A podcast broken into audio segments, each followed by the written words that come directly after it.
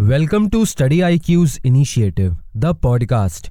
आज के एपिसोड में हम ट्रिब्यूनल्स के बारे में डिटेल में डिस्कस करेंगे। सर, क्या आप ट्रिब्यूनल से रिलेटेड कुछ कॉन्स्टिट्यूशनल प्रोविजंस बता सकते हैं?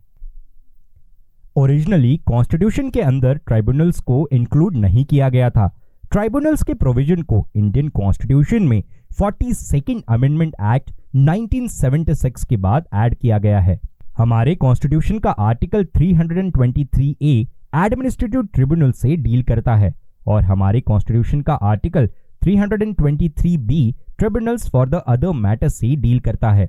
अगर हम आर्टिकल 323 ए और बी के डिफरेंसेस की बात करें तो आर्टिकल 323 ए सिर्फ़ और सिर्फ़ पब्लिक सर्विस मैटर्स के लिए ही ट्रिब्यूनल को एस्टैब्लिश करने की बात करता है।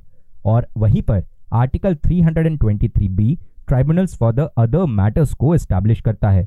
नेक्स्ट डिफरेंस ये है कि आर्टिकल 323 ए के तहत ट्रिब्यूनल्स को सिर्फ़ पार्लियामेंट के द्वारा ही फॉर्म किया जाएगा और अंडर आर्टिकल 323 बी के तहत ट्रिब्यूनल्स को पार्लियामेंट और इवन स्टेट लेजिस्लेचर के द्वारा भी स्टैब्लिश किया जा सकता है।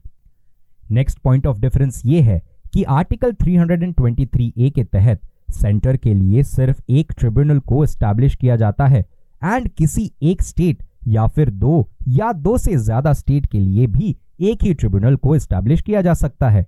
मोरेवर आर्टिकल 323 ए के तहत ट्रिब्यूनल्स की हायरार्की मैटर नहीं करती।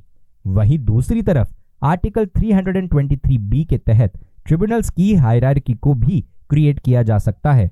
मोरेवर हमारे कॉन्स्टिट्यूशन का आर्टिकल 262 सेंट्रल गवर्नमेंट के रोल को मेंशन करता है। इन एडजुडिकेटिंग कॉन्फ्लिक्ट्स जो कि इंटर स्टेट वाटर डिस्प्यूट्स के बारे में होते हैं। सर इंडिया के अंदर कौन कौन सी ट्रिब्यूनल्स देखने को मिलती हैं? पहले तो हम एडमिनिस्ट्रेटिव ट्रिब्यूनल को समझेंगे। एडमिनिस्ट्रेटिव ट्रिब्यूनल को पार्लियामेंट का एक एक्ट के द्वारा इस्टेब्लिश किया जाता है जो एडमिनिस्ट्रेटिव ट्रिब्यूनल एक्ट 1985 था। उस एक्ट का ओरिजिन हमारे कॉन्स्टिट्यूशन के आर्टिकल 323 ए को माना जाता है। एडमिनिस्ट्रेटिव ट्रिब्यूनल उन डिस्प्यूट्स और कंप्लेंट को एडजुडिकेट करता है जो Union Public Service Commission and post related to affairs of union and state के रिक्रूटमेंट या सर्विसेज़ से रिलेटेड होते हैं। एडमिनिस्ट्रेटिव ट्रिब्यूनल्स एक्ट 1985 तीन टाइप के ट्रिब्यूनल्स को एस्टैब्लिश करता है। पहला, सेंट्रल एडमिनिस्ट्रेटिव ट्रिब्यूनल, यानी कि कैट, जिसे सेंट्रल गवर्नमेंट द्वारा एस्टैब्लिश किया जाता है। दूसरा, एडमिनिस्ट्रेटिव ट्रिब्यूनल तब फॉर्म होता है जब कोई स्टेट गवर्नमेंट सेंट्रल गवर्नमेंट को रिक्वेस्ट करती है। तो सेंट्रल गवर्नमेंट उस स्टेट गवर्नमेंट की रिक्वेस्ट पर स्टेट के एम्प्लॉयज़ के लिए एक एडमिनिस्ट्रेटिव ट्रिब्यूनल क्रिएट कर सकता है। नेक्स्ट एडमिनिस्ट्रेटिव ट्रिब्यूनल है जॉइंट एडमिनिस्ट्रेटिव ट्रिब्यूनल यानी कि जैट दो स्टेट्स या फिर दो से ज़्यादा स्टेट्स जॉइंट ट्रिब्यूनल की मांग रख सकते हैं, जिसे जॉइंट एडमिनिस्ट्रेटिव ट्रिब्यूनल बोला जाता है। और ये जॉइंट एडमिनिस्ट्रेटिव ट्रिब्यूनल स्टेट के एडमिनिस्ट्रेटिव ट्रिब्यूनल के तौर पर फ़ंक्शन करता है। सर क्या आप हमें सेंट्रल एडमिनिस्ट्रेटिव ट्रिब्यूनल के बारे में अवेयर कर सकते हैं? सेंट्रल गवर्नमेंट के एम्प्लॉयज़ यूनियन टेरिटरीज के एम्प्लॉयज़ एंड कोई ऐसी लोकल गवर्नमेंट जो सेंट्रल गवर्नमेंट के कंट्रोल में आती है तो सेंट्रल एडमिनिस्ट्रेटिव ट्रिब्यूनल उनके एम्प्लॉयज़ के सर्विस मैटर से ही डील करता है। सेंट्रल एडमिनिस्ट्रेटिव ट्रिब्यूनल को फ़र्स्ट नवंबर 1985 को सेटअप किया गया था। और अगर इस एडमिनिस्ट्रेटिव ट्रिब्यूनल के ऑर्डर्स के अगेंस्ट कोई अपील करनी होती है तो उन अपील्स को कंसर्न हाई कोर्ट की डिवीज़न बेंच के सामने रखा जाता है। सर स्टेट एडमिनिस्ट्रेटिव ट्रिब्यूनल किसे बोला जाता है? आर्टिकल 323 बी के तहत स्टेट लेजिस्लेचर को एम्पावर किया जाता है कि वो वेरियस मैटर्स के लिए ट्रिब्यूनल्स को सेटअप करे।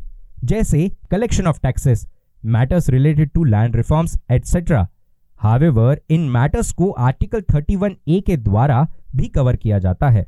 अगर हम वाटर डिस्प्यूट ट्रिब्यूनल की बात करें तो पार्लियामेंट ने inter state river water dispute act 1956 को एनेक्ट किया, जिसके तहत बहुत सारे वाटर डिस्प्यूट ट्रिब्यूनल्स को एडजुडिकेट करने के लिए ट्रिब्यूनल्स बनाए गए। नेक्स्ट इंपॉर्टेंट ट्रिब्यूनल है stand alone tribunal interstate river water dispute amendment bill 2019 को पार्लियामेंट के द्वारा पास किया गया, ताकि एग्जिस्टिंग 1986 के एक्ट को अमेंड किया जा सके, ताकि एक स्टैंड अलोन ट्रिब्यूनल कॉन्स्टिट्यूट किया जाए, जिसकी वजह से बहुत सारे सेपरेट ट्रिब्यूनल्स को एक अम्ब्रेला के नीचे लाया जा सके और वाटर डिस्प्यूट को रिजॉल्व करने के एक इफिशियंट ट्रिब्यूनल एस्टैब्लिश हो पाए। सर, अब हम नेशनल ग्रीन ट्रिब्यूनल को समझना चाहते हैं। नेशनल एनवायरमेंटल ट्रिब्यूनल एक्ट 1995 और national environment appellate authority act 1997 environment से रिलेटेड केसेस को डील करने में इनफेक्टिव और इनएडिक्वेट पाए गए। उसके बाद लॉ कमीशन ने अपनी 186 रिपोर्ट में ये सजेस्ट किया कि multi faceted courts with judicial and technical inputs को सेटअप किया जाना चाहिए, जैसे ऑस्ट्रेलिया और न्यूजीलैंड में होता है। इन रिकमेंडेशंस का रिज़ल्ट ये हुआ कि नेशनल ग्रीन ट्रिब्यूनल को फॉर्म किया गया as a special fast track quasi judicial body जो जजेस एंड एनवायरमेंटल एक्सपर्ट्स की एक बॉडी थी, जिसका ये रोल था कि कम से कम समय में वो केसेस को डिस्पोज करे। नेशनल ग्रीन ट्रिब्यूनल को 2010 में under national green tribunal act 2010 establish किया गया और नेशनल ग्रीन ट्रिब्यूनल एक स्टैट्यूटरी बॉडी बना। इस ट्रिब्यूनल को इसलिए सेटअप किया गया ताकि इफ़ेक्टिव डिस्पोजल ऑफ़ केसेस हो सके और environmental protection and conservation of forest legal system के तहत इंपॉर्टेंट टॉपिक्स बन सकते हैं। Moreover national green tribunal environment से रिलेटेड सभी लीगल राइट्स को एनफोर्स करने का भी एक माध्यम है। नेशनल ग्रीन ट्रिब्यूनल के लिए यह मैंडेटरी किया गया है कि वो एप्लीकेशंस के बाद छह महीने में ही उन केसेस को डिस्पोज करे। सर, ट्रिब्यूनल्स के केस में अगर रीसेंट डेवलपमेंट की बात की जाए तो क्या आप हमें ट्रिब्यूनल्स रिफॉर्म ऑर्डिनेंस 2021 के बारे में अवेयर कर सकते हैं? इस ऑर्डिनेंस को 4 अप्रैल 2021 को प्रमोलगेट किया गया था और इसी ऑर्डिनेंस की वजह से बहुत सारी एग्जिस्टिंग एपिलेट बॉडीज को डिसॉल्व भी किया गया और कुछ फ़ंक्शंस को भी ट्रांसफ़र किया गया। ऐसा इसलिए पॉसिबल हो पाया क्योंकि 2017 का फिनेंस एक्ट सेंट्रल गवर्नमेंट को एम्पावर करता है कि वो ट्रिब्यूनल्स के मेंबर्स और उनकी सर्विसेज़ से रिलेटेड टर्म्स एंड कंडीशंस को नोटिफाई करेगा। Moreover finance act 2017 central government को इन ट्रिब्यूनल्स के कंपोजिशन के बारे में रूल्स को स्पेसिफाई करने के लिए भी एम्पावर करता है। हवेवर सेंट्रल गवर्नमेंट 19 ट्रिब्यूनल्स के केस में ऐसा कर सकती है और ये ट्रिब्यूनल्स कस्टम्स एक्साइज और सर्विस टैक्स रिलेटेड होते हैं। 2017 का एक्ट स्पेसिफाई करता था कि ट्रिब्यूनल के चेयरपर्सन एंड मेंबर्स को सेंट्रल गवर्नमेंट के द्वारा ही अपॉइंट किया जाएगा। On the recommendation of search cum select committee और इस ऑर्डिनेंस ने यह स्पेसिफाई किया कि इस सर्च एंड सेलेक्ट कमेटी के मेंबर्स फॉलोइंग ऑफ़िस बेरर्स होंगे। पहले चीफ जस्टिस ऑफ़ इंडिया दूसरे चेयरपर्सन होंगे जो कि सुप्रीम कोर्ट के जज होंगे। जिसे चीफ जस्टिस ऑफ़ इंडिया ने रेकमेंड किया हो और चेयरपर्सन के पास कास्टिंग वोट की पावर होगी। इस तरीके से कुछ छोटे छोटे चेंजेस इस ऑर्डिनेंस के थ्रू लाए गए। सर ट्रिब्यूनल्स के केस में हमें एक नई डेवलपमेंट देखने को मिलती है जब नेशनल ट्रिब्यूनल्स कमीशन को फॉर्म किया गया।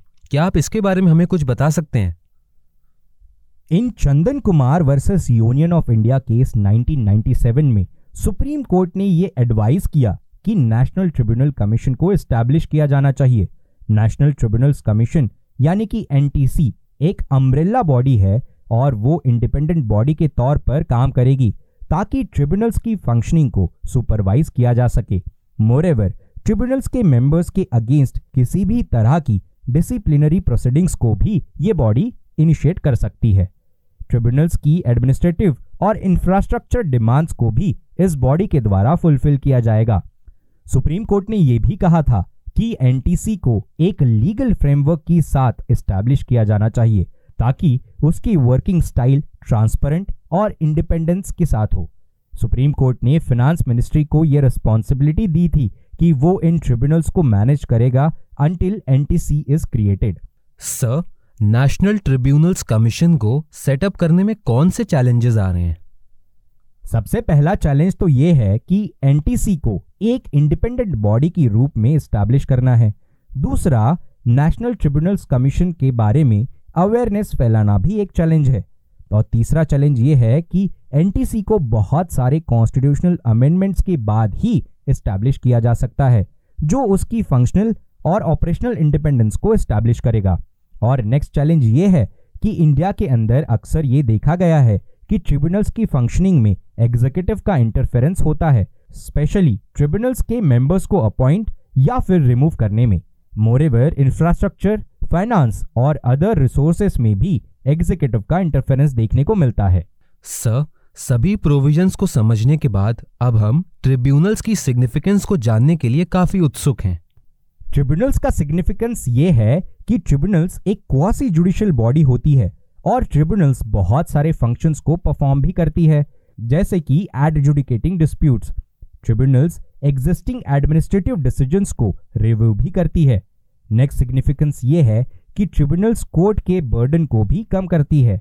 मोरेवर ट्रिब्यूनल्स के डिसीज़न के अगेंस्ट सिर्फ़ और सिर्फ़ हाई कोर्ट और सुप्रीम कोर्ट में ही अपील की जा सकती है, जिसका मतलब जस्टिस को एक फेयर मैनर में एडमिनिस्टर किया जाता है।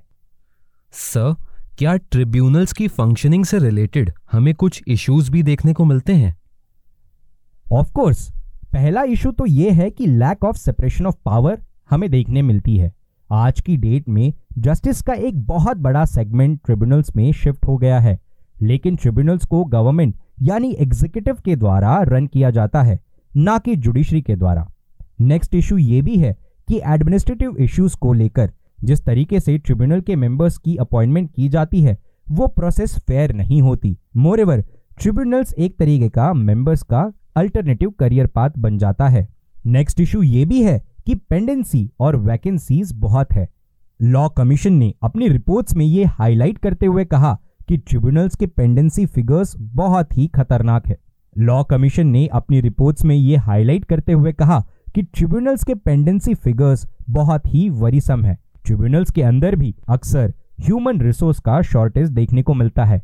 बहुत सारे जुरिस्डिक्शन के एरियाज़ को हाईकोर्ट से रिमूव करके ट्रिब्यूनल्स में शिफ्ट कर दिया गया है, लेकिन ये डिसीज़न अनमाइंडफुल कंसिडर किया गया है।